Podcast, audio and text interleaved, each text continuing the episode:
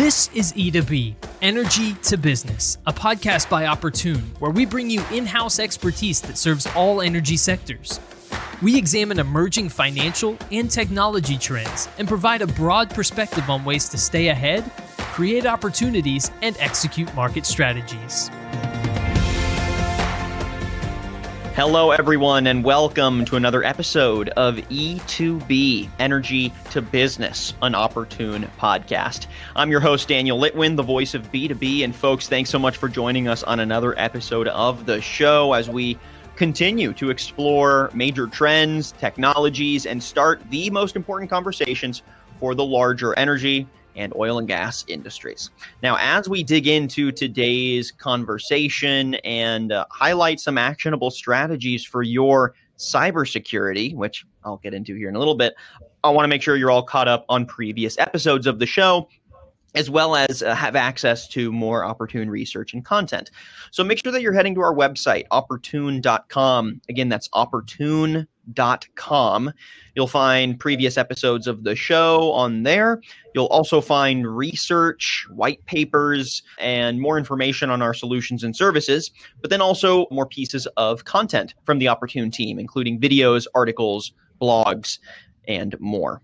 You can also subscribe to Energy to Business on Apple Podcasts and Spotify. So just hit that subscribe button.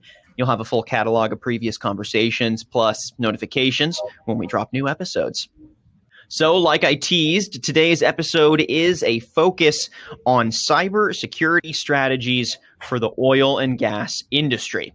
Now, we're bringing this up coming off of some major federal calls or alarms being sounded from Biden and from others in the administration about the potential of mounting cyber attacks from Russia. Now, before everyone gets stressed out. We haven't seen any cyber attacks just yet from Russia in the context of the current geopolitical context. But even without a geopolitical context or federal warnings, the oil and gas industry had a major wake up call about the weakness of its cyber infrastructure almost a year ago when hackers held the Colonial Pipeline ransom for over $4 million. And that, as we were aware, created shortages, fuel price hikes, and general market uncertainty. So, have cybersecurity strategies changed fundamentally at all since then?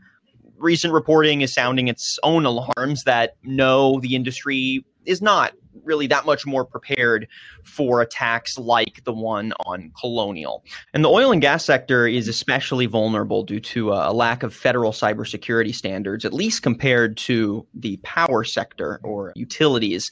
And there's some great reporting on this from The Hill, but a fresh December bill is actually hoping to change some of those standards. It's aiming to direct the Federal Energy Regulatory Commission to create some, quote, much needed mandatory cybersecurity standards for the oil and gas industry, which is exciting and definitely something we should be keeping an eye on. But while the industry waits for federal standards to materialize, there's got to be some action that anyone can start to take now, right? So we wanted to pose the question and give you some answers on what can oil and gas companies do now to invest in better cybersecurity solutions, strategies, supplemental resources, and partnerships. So let's go ahead and dig into the conversation today. I'm pleased to welcome our two guests. First up, we're joined by Glenn Hartfield. He's a principal at Opportune. Glenn, how you doing? Doing good, Daniel. How you doing? Doing great. Thanks so much for joining us. And we're also joined by Mr. Jeff Yutt. He's a process and technology consultant at Opportune. Jeff, great to have you on as well. How are you? Doing good. Can't complain. Hey, love it there's always something to be keeping us busy. And I'm sure on y'all's end, especially with the kind of current state of the US oil and gas market, there's plenty on your plate. So I appreciate you taking some time to chat with us and talk cybersecurity strategies. So, like I mentioned, we're in the midst of this crisis in Ukraine, which has IT professionals and enterprise decision makers clamoring about cybersecurity. It's back kind of front of mind. So, in your opinion, how is the current war heightening cybersecurity awareness, or what can companies do to be better prepared and maybe mitigate their risk of future cyber attacks? Give us your initial thoughts there.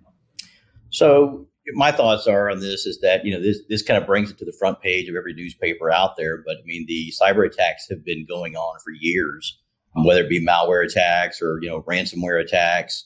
you know, that's it, it's just I think it helps promote and at least give companies a background of why they need to invest in some cybersecurity resources.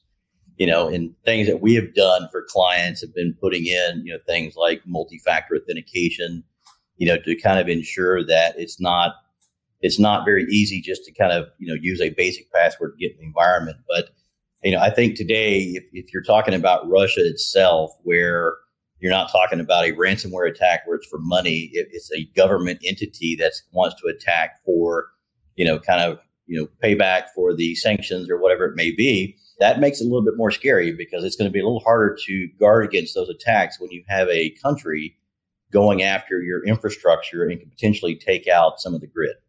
Jeff, any thoughts from you on that one? Yeah, I think it's important to remember that firms can't protect what they don't know that they have. So it's important to regularly assess your attack surface and evaluate your exposure to cyber risk through those third party connections or vendors. And that looks like defining a standard for normal activity and regularly reviewing active logs for anything that falls outside of those bounds. Mm. Yeah, Daniel, one other thing, I guess, with, you know, since it is a you know you're dealing with the Russian state here is one of the things that we've implemented at some clients that have the capability to do it is geo blocking IP addresses that originate outside the United States. Mm-hmm. So that actually helps with some things, but it doesn't prevent somebody from going through an IP based, you know, IP address to a hack, you know, resources in the US, but it does help. I also think it's worth noting that while the current climate in Eastern Europe it like has certainly increased, you know, a sense of urgency for firms to harden their systems. These recommendations are not new. These, you know, these activities that the that nation state malicious actors have, you know, have been conducting for years have heightened awareness in the last five, ten years. Yep. Now, as a quick follow up to that, because you know heightened cybersecurity awareness in the current geopolitical context brings in really anyone with an enterprise level bounty to be to be taken right? Or some you know booty right for cyber pirates out there to nab. But i want to hone in on energy sector players specifically right? How does the current context relate back to energy sector players or is there anything more specific about how the geopolitical context could target energy players compared to other enterprises well, I think with the the current, I mean, if we look back to a couple years ago, China actually did hack into Australia's grid, and I think they were minutes away from actually shutting down, you know, a power plant. I think that served about a million and a half to three million customers, and I think they they did that by separating their office network from their their operational network. So, you know, you have that kind of attack. You have, you know, China who's hacked into India's grid and taken out parts of their grid and I think with this one, with the with the current state of Russia does decide to come after us, I think they're going to do it in order to scare people. And I think the a good way to scare people one is you know if they take out a power grid, the news is going to be all over it, right? So if somebody loses power, you know, good thing is it's it's springtime, so it's not the dead of winter, so people aren't going to necessarily freeze to death. But you know, there is an issue there that it will scare people enough that it will make the news and it will become a major issue across the board from a news event. And I think another you know thing of note is outside of the private sector, there are these government organizations that have their hands in the energy industry, and they've been very popular targets in the last you know five years. These these agencies typically house critical, sensitive information. They are don't have the bandwidth or the resources or the budget to combat these threats as effectively as organizations in the private sector might. There's a huge reliance on third party vendors and con- contractors within this space, making them, you know, an even easier target as we've seen with you know, attacks like SolarWinds or like Microsoft Exchange. So let's hone in even more on the energy sector. If you had to say, or I guess make a, an assessment of current challenges, what would you say are the most pressing challenges that are facing the energy sector? And more specifically, are there key you know subsectors within the larger energy industry that are experiencing increased threats and challenges of cybersecurity. Yeah, I think as Jeff said, uh, you know, a lot of it's going to be around budgets. You know, I don't, I don't think anybody's come up with a magic bullet to say, you know, we're going to increase our budget just because of the Russia, you know, concern with with the Ukrainian uh, act. But you know, the, the problem they're going to have is is that you know it's a little too late to be implementing it right now. You know, some of these enterprises are very large; they may not have the resources or the funding to put in multi-factor authentication or you know, harden environments. And I can tell you, a lot of utilities run a lot of old equipment. Personally, I do a lot of power plant conversions and we do a lot of upgrades when we do the conversions, but there's still a lot of aging equipment at these locations. And, you know, you just can't upgrade that in a short period of time. I mean, it, it takes, you know, at least 12 months probably to do upgrades and, and not cause any major impacts. And a lot of those you have to schedule with the, you know, the electrical, like the ISOs and the real-time operators to to do those upgrades. So, you know, it, it's going to be hard to make major changes right now. It's going to be something that they're going to have to bake into a budget going forward, you know, over a period of time. Well, what's exciting about sitting down with both of y'all is that Opportune part of its solutions package is advising many clients in the energy sector on how to defend against cyber attacks. Before we get into some of the best practices, can y'all just sort of rehash or remind our audience what your experience is in this sector, right? What are some of the actual things that Opportune advises on? How does it work with clients to develop these strategies? So what what I focus on is, and, and I've got 30 years in the IT industry have run, you know, security teams for large organizations. I also handled the server and network groups for large utilities, you know, in the power generation business and in prior lifetimes. So a lot of the focus I deal with is clients who buy assets from other sellers. So Opportune will go in and advise and not only advise, but also actually perform the acquisitions and transitions for power plants across the country you know, and in doing that, we set them up as, you know, as operating units with new hardware, new software, you know, and then kind of advise them, hey, these are the things you need to focus on because some of this equipment's quite old. And, you know, they look at, at adding those projects into future year budgets. So, you know, some of that stuff is you have Microsoft servers that, you know, you literally have they kind of keep pushing you off the cliff. So the newest one released was Server 2022. And, you know, and, and, we're not quite ready to roll that out, but we just did one with a Server 2019. But, you know, there are clients that still run 2008 R2, and that's end of life, no longer supported. So those have to be updated. And the challenge is, is, you know, sometimes those are control systems and, you know, it's not an easy process, but you do have to plan for that and do that over a period of time because you no longer have support and security updates on those servers, which makes them a target if somebody were to get into your network. And then, Jeff, same question for you. How about on your end, being a process and technology consultant? What are some of the things that you do consult on? I guess at a high level, what do those conversations look like with clients to help decide the best strategies possible? Yeah, so a lot of the work that I consult on has to do with an implementation or upgrade of an ETRM software which stands for Energy Trading and Risk Management. Ideally, these these softwares provide front office to back office support, you know, visibility to various nodes of the deal life cycle, and you know, making sure that personnel throughout that that life cycle have access to the data they need. This includes, you know, deal capture or price management, logistics and scheduling, position management, valuation and optimization, you know, back office, so like accounting, settlement, regulatory reporting, that kind of stuff. And a lot of the conversations we have as it relates to security typically is just making sure that people with a critical business need have access to the system and those that don't have that need don't have access to you know resources that are unnecessary for them. You know, making sure that we have a segregation of duties as well is also critical and it's a huge part of the conversations we have when configuring environments. Perfect. So with that in mind then Glenn and Jeff, let's i guess get more specific on what some of these best practices are that you've identified as useful across several projects so uh, even just anecdotally can you share some of those high level best practices that you're currently telling current clients and also former clients things that have just really stood out as quality strategies regardless of client yeah, some of the some of the, the, things that they go back, right? I mean, it goes back to multi-factor authentication, right? So you've got a lot of people want remote access, VPN type remote access. So we kind of ensure that they are using a multi-factor authentication. So one is they use a password and they have a mobile device that then presents a code for them to remote into a network. And that and that need is also evaluated. Do these people really need to be able to have remote access into the network, or is it just a hey, I'd like to have this, right? So we kind of tell them that limit your risk by limiting access to a network. The other things we talk about is, you know, we talked about geo blocking IP addresses outside the United States on firewalls, but it also comes into play with, you know, making sure you have multiple antivirus scanners. So, you know, you may have one malware type scanner and then you have a secondary antivirus slash malware scanner that you use to kind of balance each other out, right? I mean, some work and play well with each other, but at least it gives you coverage because if one doesn't find it, the other may.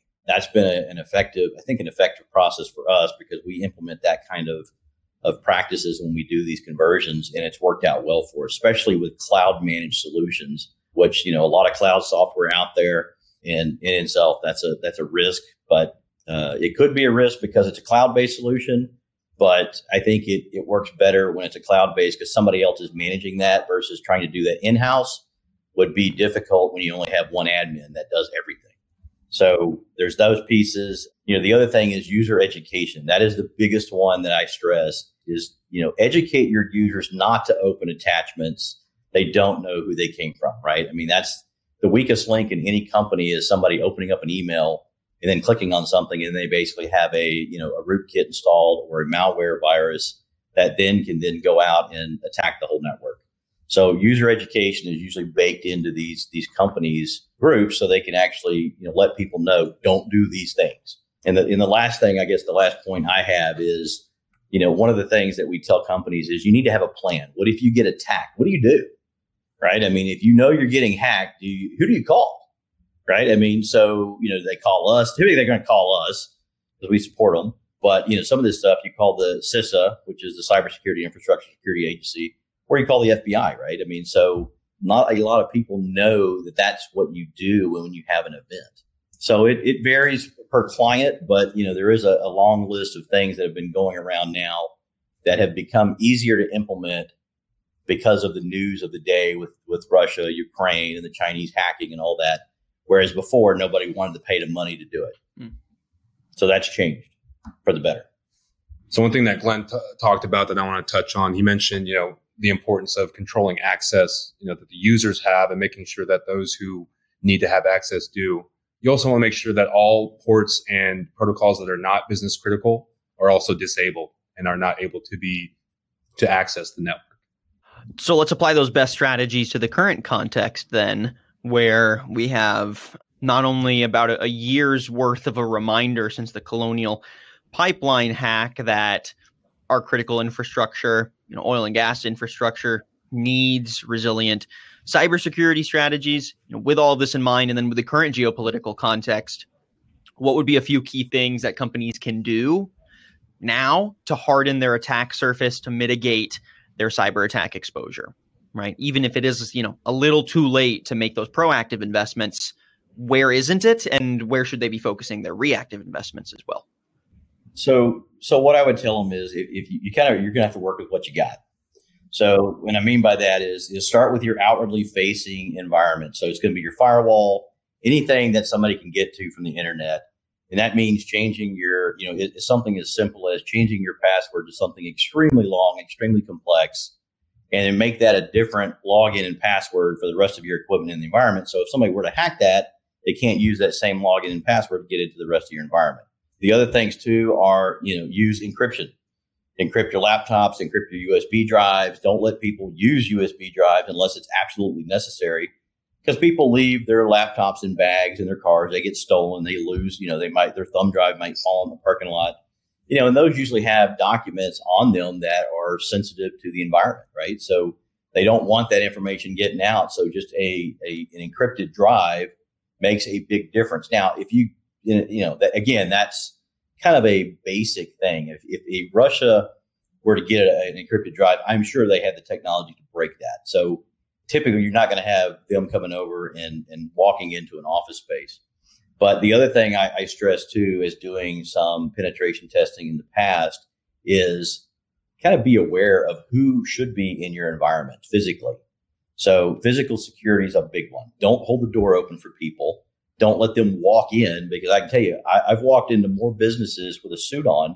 Nobody even challenges you. So some of that is kind of stop people, ask them who they are, and make sure that you know what they're doing there. That's some of the basic stuff. right? And then the other part is wireless access, you know, where, you know, make sure that it's not just easy to get into because somebody doesn't have to be in your space to actually connect a laptop next to your building and then hack in and then get into the network, which, you know, has all your servers and devices on it. So some of that stuff needs to be secured. And to jump off from that, I think, you know, to highlight what Glenn is saying, is user training is key to identifying uh, and preventing intrusions. It only takes one user to compromise a network. It's important to educate employees on you know emerging trends, common cybersecurity risks and vulnerabilities, and how they're delivered. You know things like like Glenn said, don't hold the door open for someone. Don't walk away from your computer without locking it. You know small little things that you wouldn't think of that you know bad actors can use to infiltrate a network. Um, and I think it's also key, you know, to jump off from there is to establish blame-free reporting for employees and ensure that employees are, you know, educated on the proper channels to do so, and they know who to report to and who to talk to and what to say and the you know the proper protocol for reporting reporting a breach. Yeah, and one additional point too, and that I bring up is cell phones and mobile devices. So it's pretty common for people who have iPhones and iPads and so forth to connect them to the networks. And one of the things we do in power plants, or at least in, in assets, is they only are allowed to connect to a guest network, and that only has internet access. Because what happens is, you know, when you have exposures in those phones and iPads, those can be used to hack into the network, right? So that that is something that you know we try to restrict and don't let people on because normally phones aren't accessing servers, they're not accessing resources. They just need internet access, and that's all they need. So segregate those off so you don't have the risk of somebody getting in through an exploit in an Apple phone or a you know an Android or whatever it may be. I think we're, we're focusing a lot of like uh, on prevention as well, but I think there's something to be said for you know harm reduction, and you want to be able to you know have an incident response plan in place. You know, understand when, how, and why to reset credentials and revoke permissions. Like, ask yourself how quickly can I isolate critical infrastructure. Now, would you say that part of that strategy also includes simplifying security infrastructure? Is that something that you know companies should include in their strategy, or is that even an issue? So here, here's the problem with you know trying to make security simple. I don't think there that exists, right? Because security in itself is not simple. Yeah. I always use the kind of the analogy of if it's easy for you, it's easy for the hacker. So that's the problem we have is you know people don't want to do MFA but now with their cell phone being pretty easy, all they have to do is click a button in it and it says allow. If you had to make them type more things in, like with tokens and so forth, I think that made it really cumbersome for people to remote in and they just didn't want to use it. So you got a lot of pushback from the business. But today it's gotten a lot better. So in the term of it's being made more simple, but security in itself is a complex task because you got to have somebody monitoring. They got to review the logs. They got to know is it really an attack, and then how do they respond to the attack? And that's seven by twenty four. And most people don't have people that are around the clock looking for events all night long and all day, right? So, you know, that's that's kind of the challenge with security is you, you have to make an investment, and it's not a simple process. And I think it's important to mention that while good security is inherently complex and it does have a lot of moving parts. Regularly auditing systems and you know maintaining an accurate digital inventory of what you have installed and where, I think is a great way to simplify the picture at least. And you know if there's a if the goal is simplification. Yeah, you know, one other point is when you talk about simplifying your infrastructure. So a lot of people use third party application cloud, you know, and you, we kind of already know the story of SolarWinds and Kaseya how they were hacked and the, the, updates were hacked. So when the updates were rolled out, they actually you know updated everybody who used the software. But one of the things too that I guarantee you a lot of people don't look at is what are the agreements they have with those cloud service providers. You know, most of it's the click to accept, and, and nobody ever reads it, right? So there's not much, I guess, you know, there's not a penalty for them. They're not going to pay you a significant amount of money if they were to get hacked and then you get breached unless you have a really large organization that's got a lot of sway with that that vendor, that's not going to happen. So, you know, just read those agreements and see what they will cover and what they don't cover. And do they get audited every year? That's a big piece, right? So that's one of the things we do look at when clients ask us to review a cloud vendor is, you know, do they have like, you know, an audit by a third party for their security yearly? So that's important. So if simplifying the approach, you know, might be somewhat of a misguided strategy, Do you have any recommendations on how to at least simplify the oversight, right, for the companies, right, and, and, create a more streamlined ability to gauge all of the endpoints and areas that could come under attack, supervise them, you know, mitigate potential threats, etc. How do you simplify at least that that lens? So one of the things I know we, we've had with clients is they hired a third party because we don't do this, but they hire somebody that really monitors logs and they have log ingesters that basically what you do is for the firewalls, the switches, the routers, the servers, all those logs are forwarded into basically an analysis engine to look for attacks. So all the logs are monitored and kept. So if there is an event, you can at least see the history of what happened. In theory, it's supposed to prevent an attack from occurring, but you know, at least at the bare minimum, you will actually be able to see what they did, you know, from each server, firewall, router and, and kind of see what had happened and how you can probably lock that down the next time. But it just depends on how much damage they're able to do when they get in. But you know, logging and reviewing is, is a big deal these days. A lot of companies out there are doing it, you know, and again, I just don't know which of them are doing it well enough to say, yes, they're going to catch 100% of the hacks 100% of the time. I just don't think they can. I, I think it's, it's, these hacks get too sophisticated these days to where you can look at everything and see it in traditional log monitors instead of maybe the goal being simplification, it should be organization in terms of you know, what Glenn is talking about is, you know, having logging in place, having plans and protocols in place and knowing, you know, who to contact and having all this information in multiple locations where everyone can access it in the event of a breach or a cyber incident. I think maybe simplification is not the, the right, the metric that we want to use, but maybe just making sure we have all our ducks in a row. Yeah, I think having a plan is important for to simplify your environment of knowing what to do when you do have a breach or a potential breach.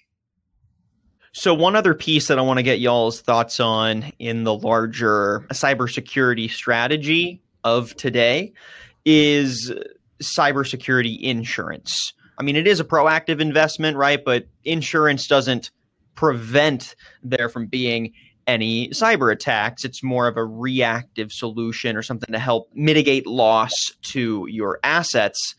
So I'm curious as cyber attacks do become more prevalent, more sophisticated, and you know, as we keep the colonial pipeline in the back of our heads as an example, how important do you think it is for a company to have cybersecurity insurance or cyber liability insurance? And you know, what are your thoughts on how that plays a role in a larger ecosystem of cybersecurity investments? Yeah, so one of the things I know I've worked with clients on getting, they were getting cyber insurance. What I don't know is how well they pay out, but I do know this is that you know, one of the things that we had to do is go through and, and, the company has to kind of attest that they are doing the right thing. So it's not just a cybersecurity and policy and, you know, the, as, as for the environment as is, nobody's going to cover that, right? I mean, if you're not doing patching, you're not, and you got old equipment that's not being updated, you're not going to get a policy or the policy is going to be very, very expensive. I would imagine that, and it would be, you know, something they wouldn't do. So what we've had to, help the client with is kind of make sure they got a patching strategy, they've got backups, you know, and they're kind of signing off that yes, all these things are being done daily, like daily backups. You're doing monthly patching, you know, you're doing you know quarterly reviews of firewalls unless there's an urgent update. So they kind of have to kind of write out that here's everything we do. And I think based on that is what they get their policy based on, and it comes out with a cost. But I think some of the important things, the reason why some of these companies are buying this is it does protect them with, you know, public relations. I think it limits their lawsuits if they get if they get sued over a breach. So I think it, it is like you know, like I said, it's an insurance policy, but you know, again, it's it's it's not something that is just an entire wrapper that this is what we need and we're covered. You know, costs are based on risk. You know, lots of customers, you know, with you know credit card data and all that, I think are going to pay higher premiums and, and, this is something I got off the internet. It, it's you know because I've never seen a cost. I just work with the clients. You know, the internet saying it's about fifteen hundred dollars per year for one million dollars coverage with a ten thousand dollar deductible, and and I think that seems cheap to me. So maybe they're just buying it from a cheap insurance point of view. But again, the ransomware really comes into play. Is you know, are you going to pay to decrypt your data? Is that really the right approach? You know, I've heard, and this is just my rumor had it is that a lot of companies weren't, or the insurance companies weren't going to cover ransomware payments. But again, you know, you don't know what happens behind the scenes because a lot of times this is not public knowledge. I mean, one other one other point too, and this is this is coming off of a government web page, but you know, this is the things that you know they said what you know what should your cyber insurance policy cover, you know, and they want they, they talk about make sure it covers data breaches like incidents involving theft of personal information, you know, cyber attacks on your data held by your vendors and third parties, right? And then cyber attacks that occur anywhere in the world, not just in the United States, if you're an international company. You know, and the other thing that, that I think that really kind of comes key down to here, and probably why a lot of clients are looking at this, is that some of these cyber insurance providers will defend you in a lawsuit or a regulatory investigation, you know, if there's an issue where, you know, they had a breach and somebody's customer data got leaked out or, or sensitive data got on the internet. So I think it really is an insurance policy in, in, the, the perfect sense of people are buying it because it's it's probably cheaper than having not having it at all. But again, I don't know really when you have a breach how much they really cover, and and that will be interesting to see is if, if there's anything that comes out on these cyber insurance companies are they actually doing what they say they're going to do or are there a lot of exclusions that kind of eliminate well, you didn't do what you signed off on, and therefore we're not covering it. So that's yet to be determined. And there also was this trend of you know companies who would get who would be the victim of ransomware were just end it was just cheaper just to end up just paying the ransomware and just to get the data back. And it'll be interesting to see how this trend is uh, affects that. Yeah, and I think there's a lot of companies that have been hit and have never made a public notice because you know, I think a lot, of, especially with the ransomware attacks, they're, they're in it for money. So if you're paying them and they, they will decrypt your data, and I, I, don't, I just don't think they let a lot of that public information out. But that's not the right message to be sending out, you know, for hackers. And then you're just going to keep doing it. Key takeaway is that it's not a set it and forget it type deal. You're not you're not completely covered, and you know you can forget about cybersecurity. You still have to be acting in good yep. faith and you know maintaining good practice, good cybersecurity mm-hmm. hygiene. So if a company is looking for cyber insurance, what I would recommend they do is look at the the government resources out there about you know what it should cover, you know, and and make sure that the wording in your policies include the you know the language that the government is saying. Here's what it should include, and make sure it does. You know, like again, I'm not an expert on the insurance side of this, but you know we uh, we do the side of making sure we sign off that we are doing these activities that are then signed off in a cyber insurance policy. But as far as the policies themselves, that's something the companies really need to review with their legal and their internal groups. All right. I think with that, we'll go ahead and wrap up the conversation. I think this has been a good touch point and refocus on strategies and you know new opportunities to build resiliency and also reactive safety nets for potential cyber attacks in the larger energy industry and specifically the oil and gas sector. So thank you again, Glenn and Jeff, for your insights so far. I'll open it up to final thoughts. Anything you want to leave our audience with here before we close, whether that's strategic advice, sort of a lay of the land for what you see on the horizon, et cetera. Yeah, I mean, I think you know a lot of it just goes back to you know the industry standards of, of IT best practice, right? So there's many baseline items that should be done, you know, doing on, a, on an active basis. Make sure that when an employee leaves the company, you're turning off their account. You know, as the case was with with the Colonial Pipeline issue, making sure that patch management is done on a regular basis. You know, backups, backups, backups, backups. There's a most, one of the most important things you do is make sure your backups are being done daily and those are encrypted and kept somewhere off site. So in case there is an issue, you can recover the data. You know that, and just is monitoring. You know your your environment for any strange activities, and you know and test your software. That is one of the things that that I see a lot is people go out and buy an antivirus, they put it in, and they never test it. So they think it's working, but you know unless you go to these sites, there's test sites out there. You go out there, you hit these sites, and it says, "Hey, it's blocked." you know, at least that gives you some comfort that it did the right thing. And I've seen other software you implement and it doesn't even block the site. So I'm like, is this really working or not?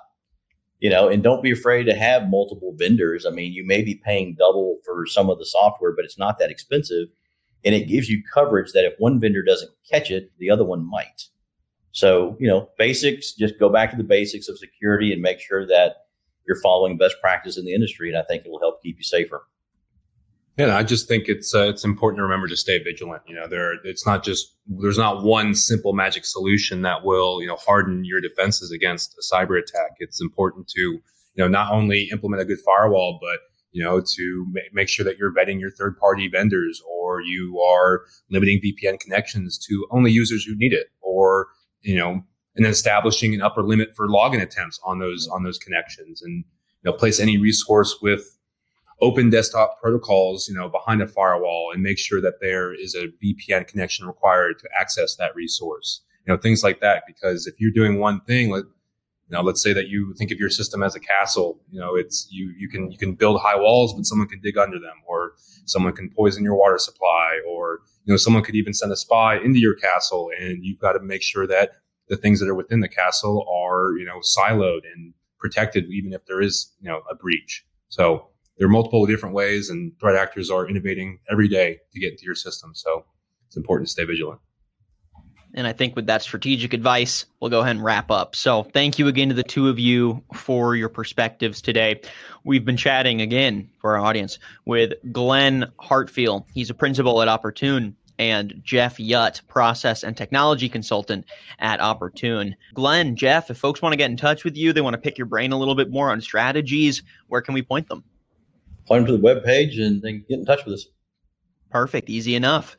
All right, Glenn, Jeff, thank you so much for your time today on the podcast. I'm looking forward to chatting again soon. And uh, it doesn't seem like the cybersecurity conversation is going to really wrap up anytime soon either. So I'm sure we'll have some follow ups. So thanks again, and we'll chat soon.